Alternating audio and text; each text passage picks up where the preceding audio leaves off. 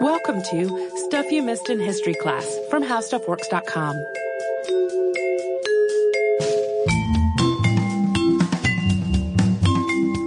Hello and welcome to the podcast. I'm Tracy V. Wilson.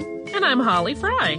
Hey, Merry Christmas to listeners who are celebrating. Indeed. Or, I mean, if you aren't celebrating, you just want to be wished Merry Christmas. Today's episode is coming out on December 25th, so it seemed like a good time to talk about a very Christmas related listener request, which is how the North American Aerospace Defense Command, or NORAD, started tracking Santa Claus on Christmas Eve every year.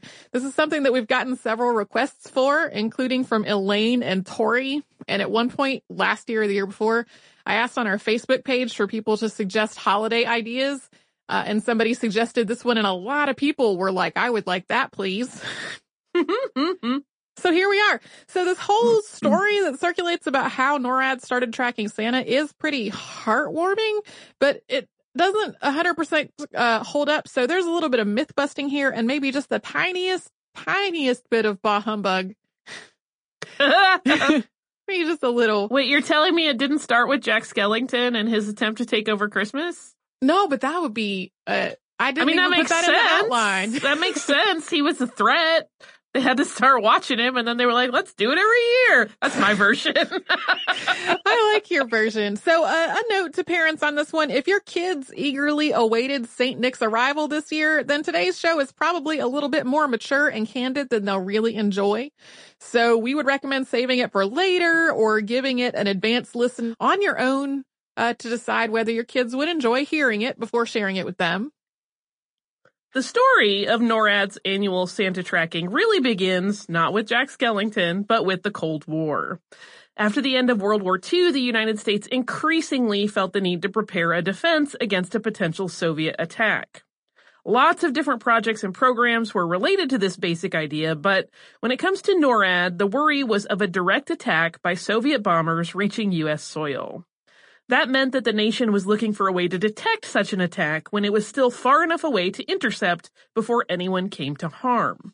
At first, this task fell to the Air Defense Command, which divided the responsibility up among different Air Force commands around the country.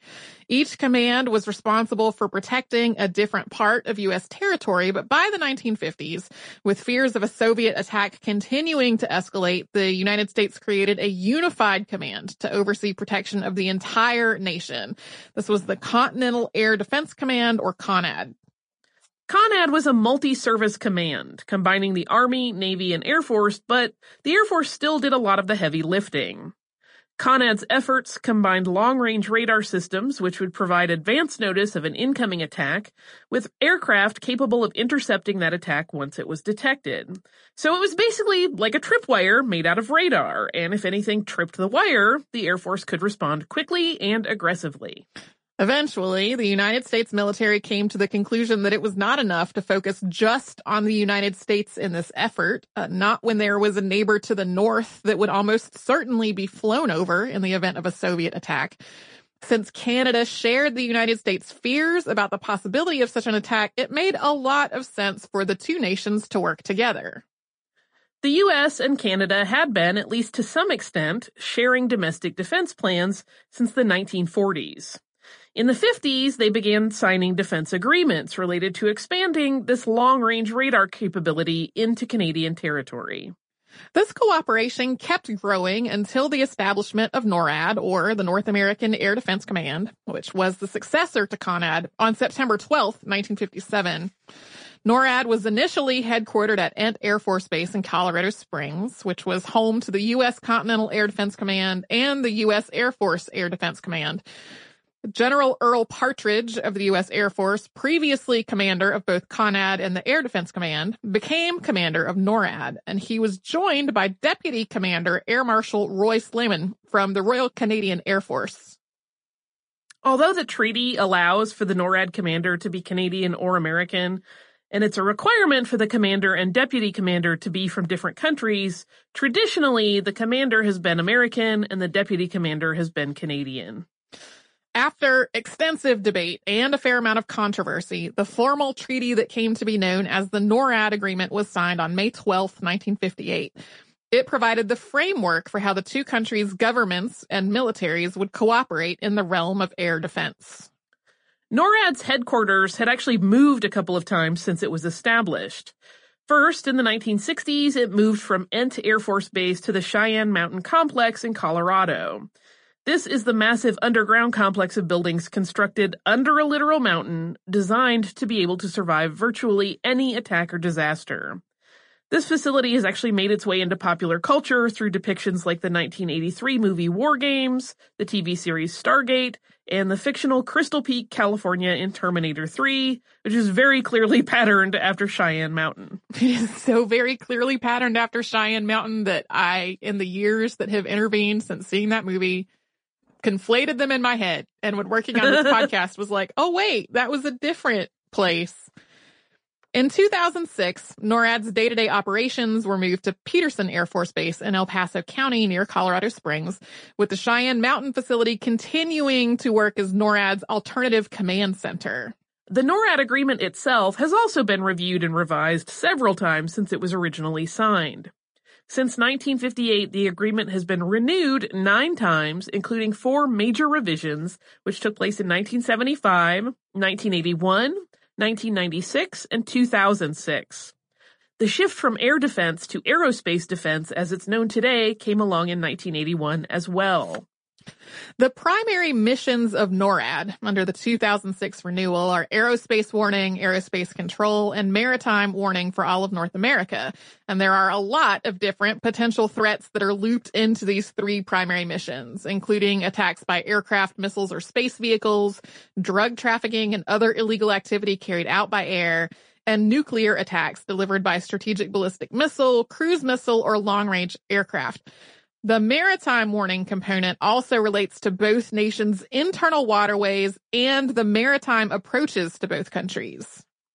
So, after getting through all of this, it may seem a little weird for NORAD, the binational Cold War era entity once headquartered in a sophisticated bunker complex under an impenetrable mountain, which is responsible for detecting long range threats to North America by air, water, and outer space, to track Santa Claus. It does sort of seem like an awful lot. Uh, after all, at least in terms of international military defense, Santa Claus is not a threat. And there's no mention of Santa at all in the NORAD agreement. So we're going to talk about how this all came to be after a quick sponsor break. And if somehow you still have very young listeners with you after having gotten through all of that air defense talk, uh, it really might be a good time to find another activity for them.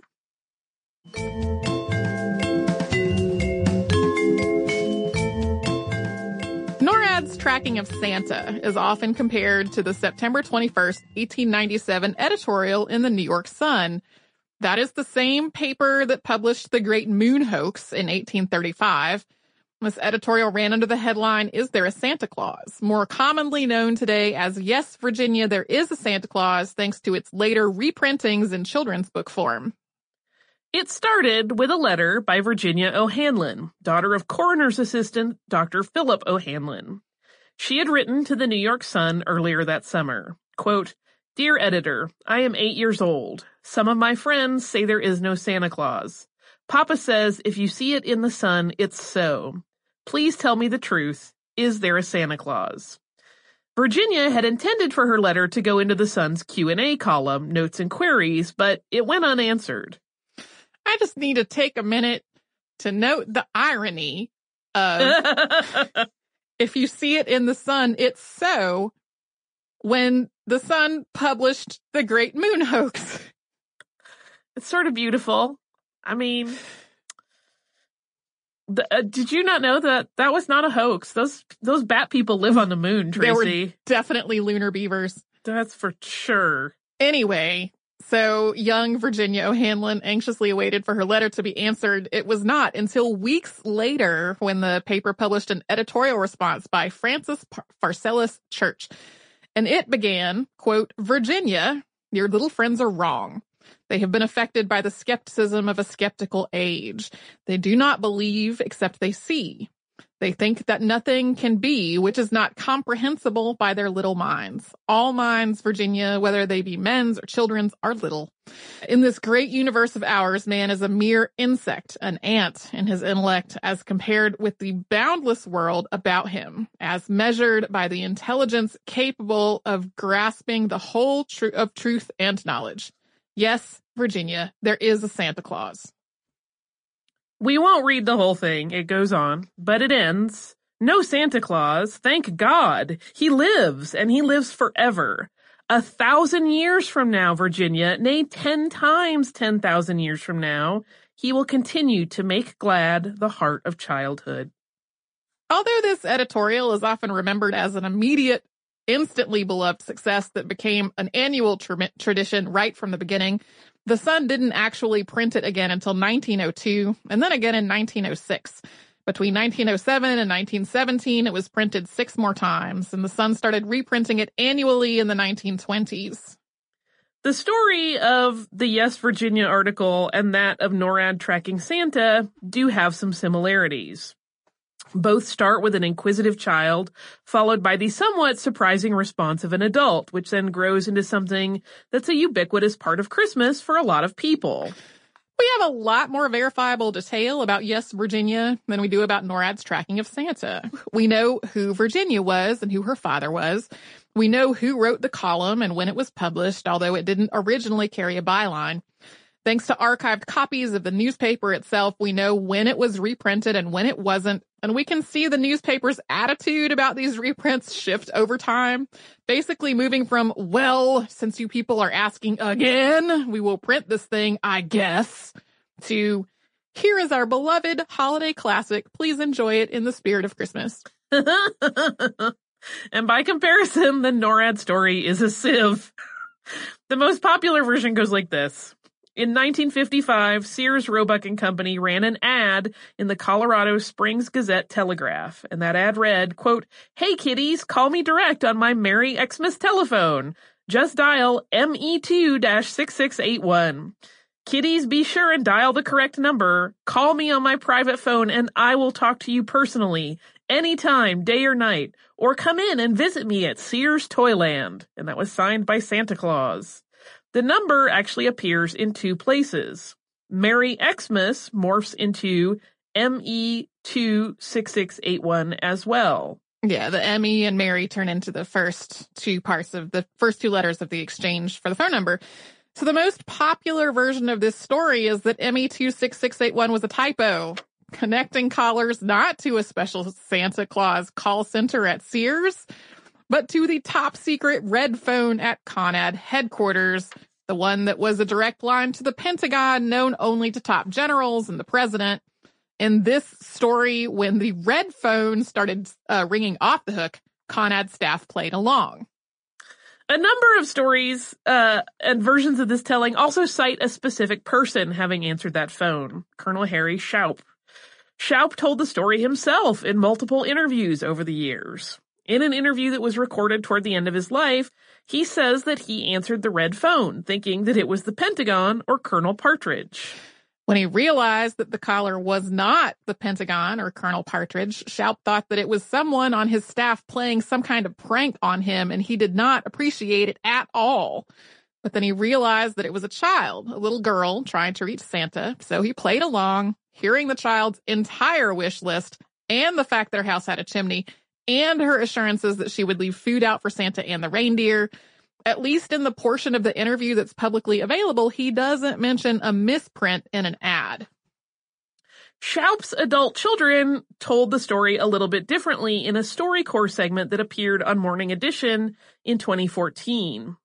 Pamela Farrell, Terri Van Keuren, and Rick Shoup, who would have been about 10, 6, and newly born when this all happened, are in line with their father's version when it comes to his being at first annoyed at this call.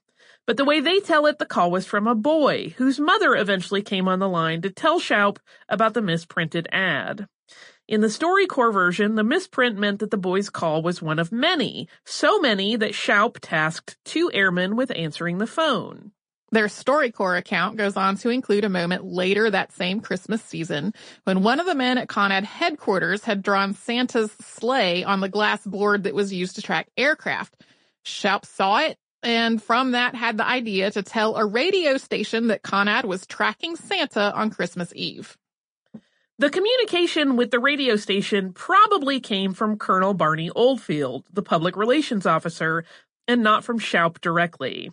There was indeed an Associated Press article on Christmas Eve 1955 in which Conad assured Santa safe passage. The article also somewhat alarmingly explains that US and Canadian forces would be guarding Santa's flight from potential attack by Christmas haters.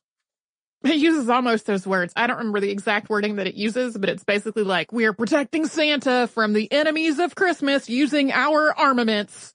I'm gonna go with another Jack Skellington moment here. so it seems pretty likely that there was a child who accidentally called Conad in 1955, likely trying to dial a number that was in an ad. There was a December 1st, 1955 article in the Pasadena Independent with a dateline of Colorado Springs, which reports that a youngster reversed two digits of a number set up to answer queries about Santa and instead reached Conad. Colonel Harry Shoup is quoted in this piece as having replied to this child, quote, there may be a guy called Santa Claus at the North Pole, but he's not the one I worry about coming from that direction. I also tried to find evidence that this ad really did run in the Colorado Springs Gazette in 1955, but the archive that I had access to only goes back to 1960, by which point ME26681 was the phone number for a, Col- a Colorado Springs real estate agent. Merry listings, everyone! But even though there is that likely grain of truth in the starting point, this story has clearly blossomed and morphed a bit over the years. In the earliest recorded accounts, the child reached an unlisted number, not the red phone. And since the entire point of the red phone was to have a direct, uninterruptible line between Conad and the Pentagon, it would not have even been connected to a public exchange where someone could dial it by accident.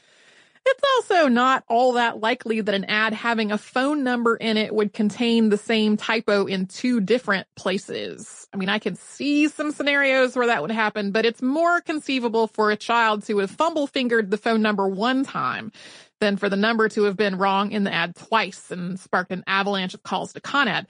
And the naysayist of the naysayers suggests that this ad was created and printed by Conad sometime after 1955 to add support to this whole story or to kind of nod to the whole story that it was not the, the like the ad. There's a picture of the ad that circulates around.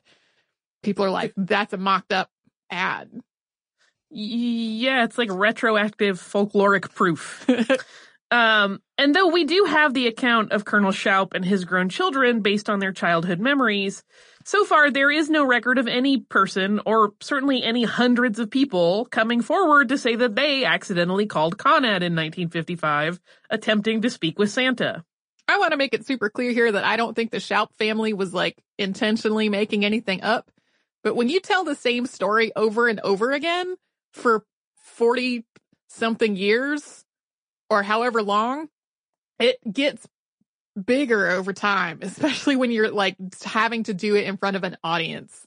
Well, and there's also the telephone factor, by which I mean the game of telephone. Yeah. Where like it, because they were children when this all went down, I'm sure that story was also told to them by adults. Right. As part of like, you know, the family folklore. And those details probably got slippy along the way. Many things contribute to that. I think we've all had those family stories that are like, that seems a little different from the way I heard it 20 years ago, but okay, no harm in Sure. that. So, according to NORAD's own account, by the time NORAD replaced CONAD, the Santa, the Santa tracking was an annual tradition.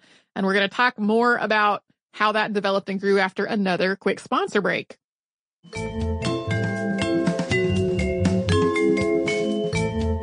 Military efforts to do a little Christmas PR by way of Santa Claus actually go back to before Colonel Shoup and the Sears ad.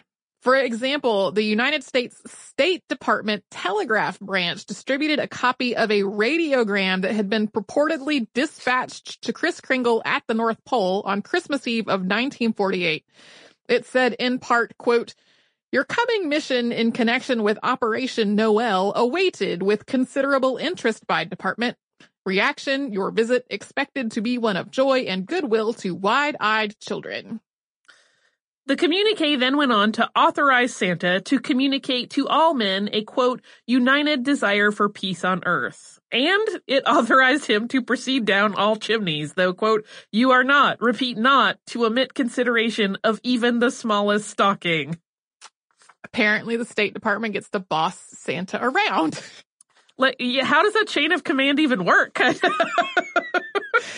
So an Air Force seasonal communique that same year read, quote, our early warning radar net to the north gives following spot position report of object detect- detected heading southerly direction. One unidentified sleigh powered by eight reindeer at 14,000 feet heading 180 degrees. Interceptors alerted and vectored, but unable contact. Estimated time of arrival over target 2400 hours, 24 December 48. So the combination of the military and Santa predates uh, Colonel Shoup and that whole story. And according to a 2000 write-up in Airman magazine, after that errant call or calls to Conad in 1955, Conad's tracking of Santa became an annual tradition pretty much immediately. According to this article, in 1956, Public Relations Officer Colonel Barney Oldfield asked Colonel Harry Shoup if they might set up a special phone line for Santa inquiries after the wild success of the previous year. Shoup actually didn't want to, but the media had already gotten wind of this idea, including visiting his home and getting his kids all excited about it. Uh, so he begrudgingly agreed, and by the time NORAD replaced CONAD a year later, this was an established tradition. This write-up though is one of those things that was written many, many decades after this originally happened. And there is some doubt about exactly how big a deal this was in 1955 and 1956. An August 2nd, 1956 article on Colonel Shoup in the Pittsburgh Press is all about his public and media relations work on behalf of the military and CONAD. It's really focused on an award that he was receiving for handling a jet noise problem in Madison, Wisconsin. But it also mentions that he was on See It Now with Edward R. Murrow and he had consulted on a short film called 24 Hour Alert starring Jack Webb, which was basically a propaganda short for the Air Force. The Pittsburgh Press article ends with Shoup saying how important it is for urban dwellers to, quote, feel themselves in league with and contributory to air defense. But it makes no mention of Shoup having had anything to do with Santa Claus or any CONAD program to track Santa. If that 1955 Christmas had been such a success, with a 1956 Santa hotline already in the works, it likely would have been mentioned given the subject of the article. He was uh, being covered in the Pittsburgh press, we should mention, because he actually grew up in nearby Bessemer, Pennsylvania. Yeah, so not only had Shoup done a bunch of media slash PR work for the military leading up to this point, it seems really weird if the Conad Santa tradition was already such a big deal that it would not have come up in the context of what they were talking about here. Unless I wonder if they would have omitted it in order to um, protect the younger crowd. Like Maybe. you can't tell the story of how it came to be without divulging some information. Sure. That could make sense. I still have doubts though. So anyway, I mean, that's once again similar to how people remember, in air quotes, the New York Sun's Yes Virginia column as this instant classic, even though it didn't become an annual feature for decades and the Sun was actually kind of grudgingly doing it at first.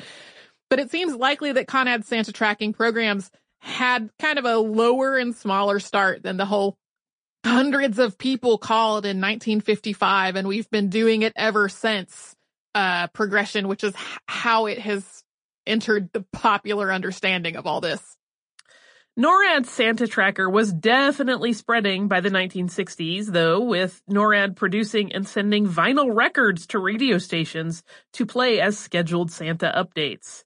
On the B-sides were Christmas songs performed by the NORAD Commanders Band. That to me is perhaps the most charming thing in this entire episode.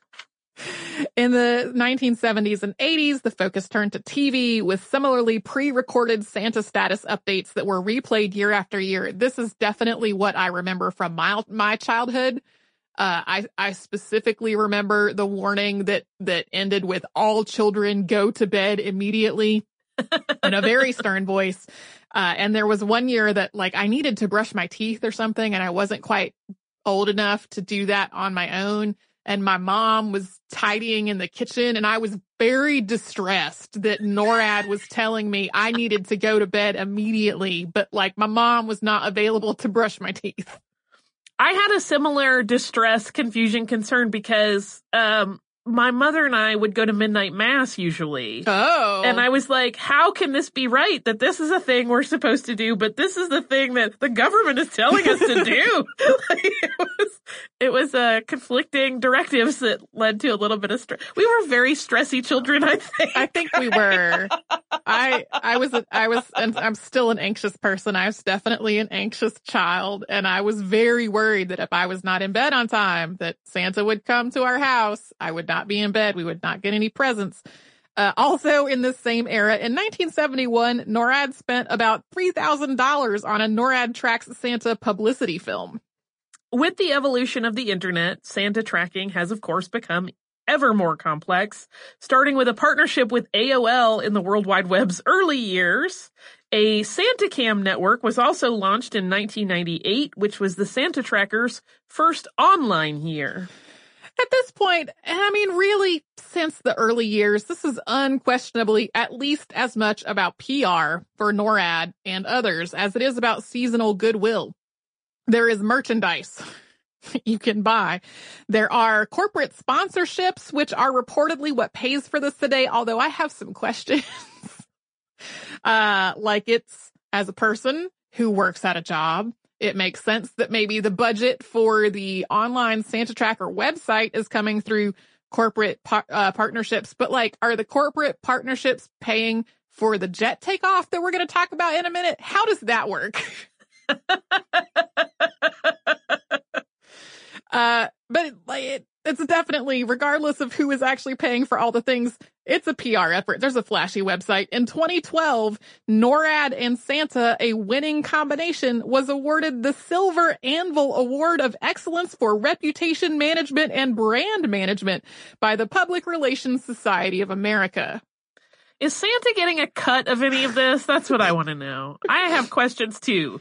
Um, According to the PRSA site, in 2011, NORAD saw a 664% increase in website traffic because of Santa Tracker publicity, along with a 30% increase in social media traffic over just a month. This note ends with, quote, because of the NORAD Track Santa program, NORAD is a household name. Now more than ever, NORAD is universally recognized as the premier authority monitoring the North American skies.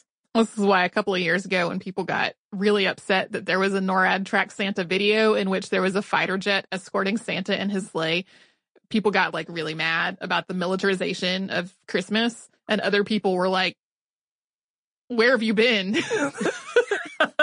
this has been going on for decades. All of this radio and TV and online work has also been accompanied by pictures and videos and articles peppered through with references to all the high-tech military gear that NORAD says it's using to track Santa.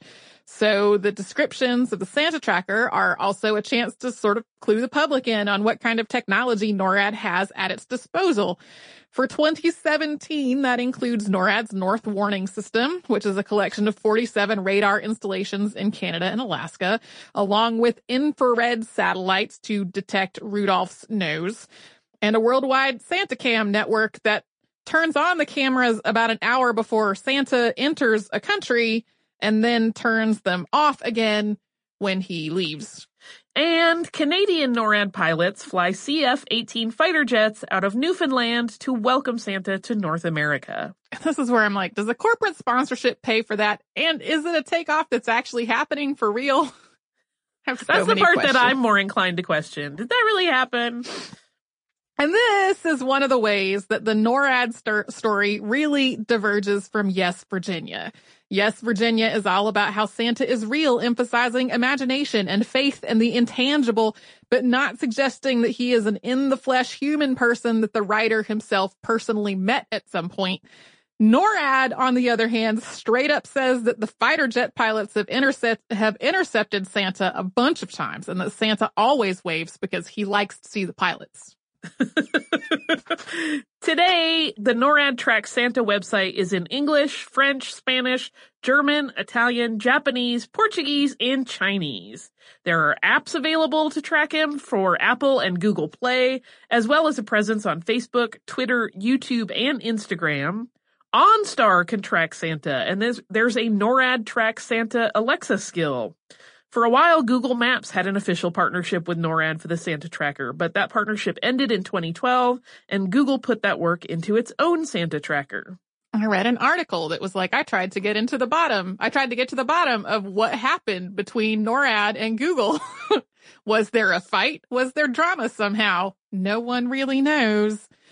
Today, the NORAD Track Santa call center has more than a thousand volunteers who answer calls every Christmas Eve they about the volunteers average roughly 40 calls an hour. It's usually a two hour shift. They also answer questions by, via email. a lot of kids calling in asking where Santa is, uh, questions pertaining to Santa and presents and Christmas and things like that. and it's clear that, regardless of the shakiness of the origin story, Colonel Shoup ended up loving the NORAD Santa tracker. His children described it as the thing he was proudest of in his career. And after his retirement, he would still help with Christmas Eve Santa tracking. Colonel Shoup died on March 14, 2009, at the age of 91. And that is the history of why NORAD tracks Santa every year. Uh, I, I still have some questions that some of which will never be answered. Yeah, I don't think any of our questions will be answered. Do you have any listener mail that we can answer questions or reply to in sure a more can. concrete way? So yes, this is uh this is from Rachel. It is about our recent Six Impossible episodes that was all listener requests, and it is about the Great Windham Frog fight. And uh, I would like to say that that episode came out yesterday afternoon, like mid late afternoon Eastern time yesterday afternoon. By nine o'clock this morning, we had six emails about the frog fight. so clearly the frog fight was the hit for that day. Uh, and Rachel says, Hi, ladies. I nearly jumped out of my chair when, in your most recent episode, you covered the frogs of Windham. I grew up in Willimantic and frogs were everywhere in town. As you mentioned, there is an operetta by, uh, by Burton Levitt called The Frogs of Windham. Many organizations find a way to incorporate the frog into their logos. The town has even done painted frog sculptures, much like the painted scout, the painted cow sculptures in other towns. The image that you used of the bridge represents a few things about Windham. The spool of thread is from the American Thread Factory, a major employer in town in the 1800s to 1900s. The frogs on them are, I think, a frog common to Puerto Rico, which represents the diversity in town. The version of the story that I heard is that once people heard the tale, uh, the tale, townsfolk were known as the fools of Windham, and people would reply that they were not from Windham, but from Willimantic. The county is actually Windham County and contains the towns of North Windham, South Windham, Windham Center, and Willimantic. Willimantic is the Algonquin term for the river. I was just so excited that my hometown was covered in one of my favorite podcasts. Thank you for all that you do and all the interesting topics of conversation that you start. Cheers, Rachel. Thank you so much, Rachel, for this note. Uh, it is always, we've said before, so nice to hear from people who, when we tell a story that's local to them, have some uh, personal local history slash flavor to share about it. And I, I was not expecting the frog fight to be nearly as popular in our email as it has been just in the like less than 24 hours between when that episode came out and when we are recording this one today. If you would like to write to us about this or any other podcast or history podcast at howstuffworks.com. And then we're also all over social media as Missed in History. So that's our Facebook and our Twitter and our Tumblr, which I haven't updated in a while. Maybe I should get on that. It's also our Pinterest and our Instagram. Our website is missedinhistory.com where you can find uh, show notes on all the episodes that Holly and I have ever worked on, uh, a searchable archive of every episode that we have ever done. There's a tag up there called Christmas episodes that has all of our Christmas episodes that we have worked on. uh, which this one fits right into. So you can do all that and a whole lot more at our website, which is missedinhistory.com. For more on this and thousands of other topics, visit howstuffworks.com.